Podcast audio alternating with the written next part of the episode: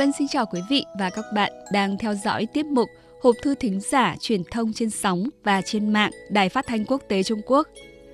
Hải Vân cảm thấy rất ấm áp có dịp thực hiện chương trình kỳ này trong bầu không khí ngày của mẹ vẫn đang rất đậm đà.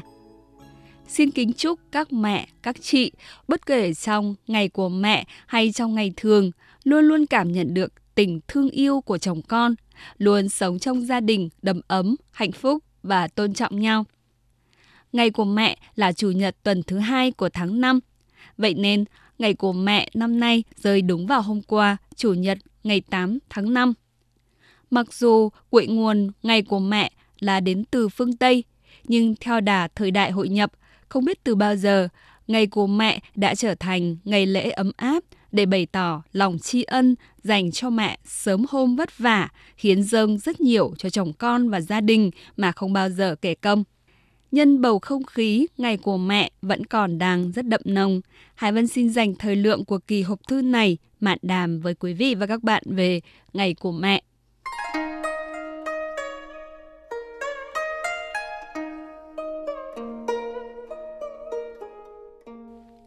Các bạn thân mến, tin rằng nhiều bạn đã biết cội nguồn ngày của mẹ, nhưng có bạn chưa chắc là đã tìm hiểu. Vậy thì chúng ta ôn lại hoặc cùng tìm hiểu về ngày của mẹ nhé. Thực ra, ngày của mẹ là ngày để tất cả những người làm con có dịp cảm tạ công ơn của mẹ. Về cội nguồn của ngày của mẹ xuất hiện sớm nhất vào ngày 8 tháng 1 hàng năm thời Hy Lạp cổ đại. Nhưng ở các nước Mỹ, Canada, Trung Quốc và một số nước khác thì ngày của mẹ thường vào tuần chủ nhật thứ hai tháng 5 hàng năm. Trong ngày của mẹ, con cái thường tặng cho mẹ bó hoa cẩm chướng để chúc mừng và cảm ơn mẹ. Hoa cẩm chướng luôn được ví là hoa người mẹ. Nhiều nước trên thế giới, con cái tặng mẹ bó hoa cẩm chướng nhân ngày của mẹ. Nhưng ở Trung Quốc thì trong ngày của mẹ, các con thường tặng mẹ bó hoa cỏ tuyên, còn gọi là hoa vong ưu, có nghĩa là hoa quên nỗi buồn, hơi khác với các nước phương Tây bởi nó liên quan đến lịch sử lâu đời của Trung Quốc. Hoa vong ưu còn gọi là hoa cỏ tuyên, hoa kim châm, hoa rau vàng đã được trồng lâu năm tại Trung Quốc. Kinh thi, tập thơ đầu tiên của Trung Quốc cách đây hơn 2.000 năm có câu Phòng phía Bắc âm u, có thể có cỏ tuyên. Phòng phía Bắc chính là phòng ngủ của bà chủ nhà, tượng trưng cho người mẹ trong gia đình. Cho nên, ngày xưa, những người con thường bày tỏ lòng hiếu thảo của mình với mẹ bằng đóa hoa, cỏ tuyên. Và cũng là để bày tỏ nỗi niềm nhớ nhung của những người con đi xa đối với mẹ. Tình cảm của người Trung Quốc xưa kia dành cho hoa cỏ tuyên thường gói ghém cả nền văn hóa truyền thống, phong tục tập quán và tình cảm ruột thịt. Cho nên, hoa cỏ tuyên còn được gọi là hoa người mẹ về sau, có người thiếu phụ trồng hoa cỏ tuyên ở trước cửa phòng phía Bắc để giải nỗi sầu bởi người chồng đi chinh chiến xa nhà. Rồi nên về sau, mọi người lại gọi hoa cỏ tuyên này là cỏ bong sầu. Loài hoa rất bình thường này đã gói ghém nhiều nội hàm văn hóa, nhưng đáng tiếc là rất nhiều bạn trẻ Trung Quốc ngày nay hình như không biết mấy đến nguồn gốc văn hóa của hoa cỏ tuyên – Họ chỉ cho rằng, cũng như các nước châu Âu, hoa cẩm chướng mới là loại hoa tượng trưng cho người mẹ. Nhà thơ Mạnh Giao vào giữa thời nhà đường Trung Quốc suốt đời sáng tác nhiều bài thơ về người con xa nhà nhớ mẹ. Trong đó có bài thơ viết về hoa cỏ tuyên như sau. Cỏ tuyên mọc đầy thềm, người con đi xa nhà. Mẹ hiền đứng ngoài thềm, không thấy hoa tuyên đâu. Mạnh Giao là tác giả bài thơ Du tử ngâm nổi tiếng. Các cháu bé Trung Quốc mới bập bẹ tập nói, cha mẹ bé đã dạy bé đọc thuộc lòng bài thơ này rồi. Du tử ngâm, tác giả Mạnh Giao, nhà đường. Từ mẫu thủ trung tuyến, du tử thân thượng y, lâm hành mật mật phùng, ý khủng chỉ chỉ quy thủy ngôn thốn thảo tâm báo đác Tam Xuân Huy. Khúc ngâm của người con đi xa. Mẹ cầm sợi chỉ trong tay, Trên mình du tử áo may vội vàng.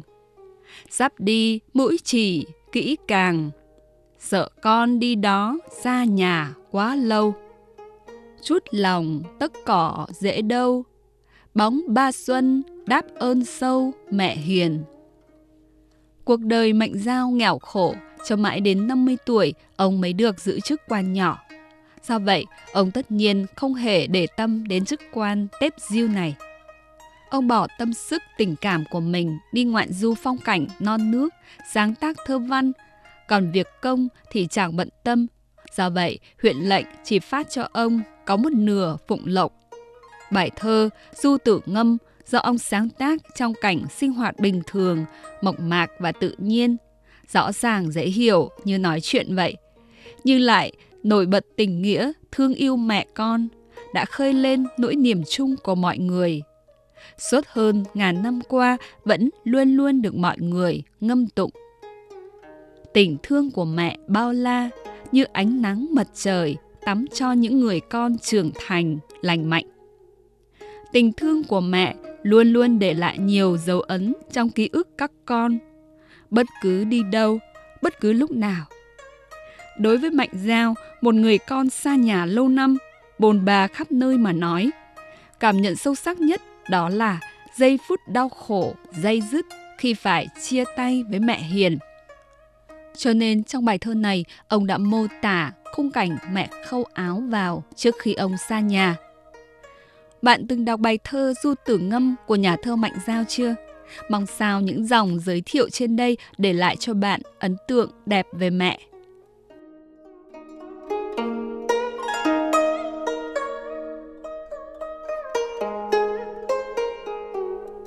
Vào phần cuối của hộp thư kỳ này, Hải Vân xin tặng các bạn một số câu viết về mẹ nhân ngày của mẹ mẹ là người có thể thay thế tất cả những ai khác, nhưng không có ai có thể thay được vị trí của mẹ. Suốt cuộc đời này, người con nợ nhiều nhất chính là công lao sinh thành và nuôi dưỡng con của mẹ. Ngày của mẹ đến rồi lại đi, nhưng tình yêu con dành cho mẹ thì luôn hiện hữu.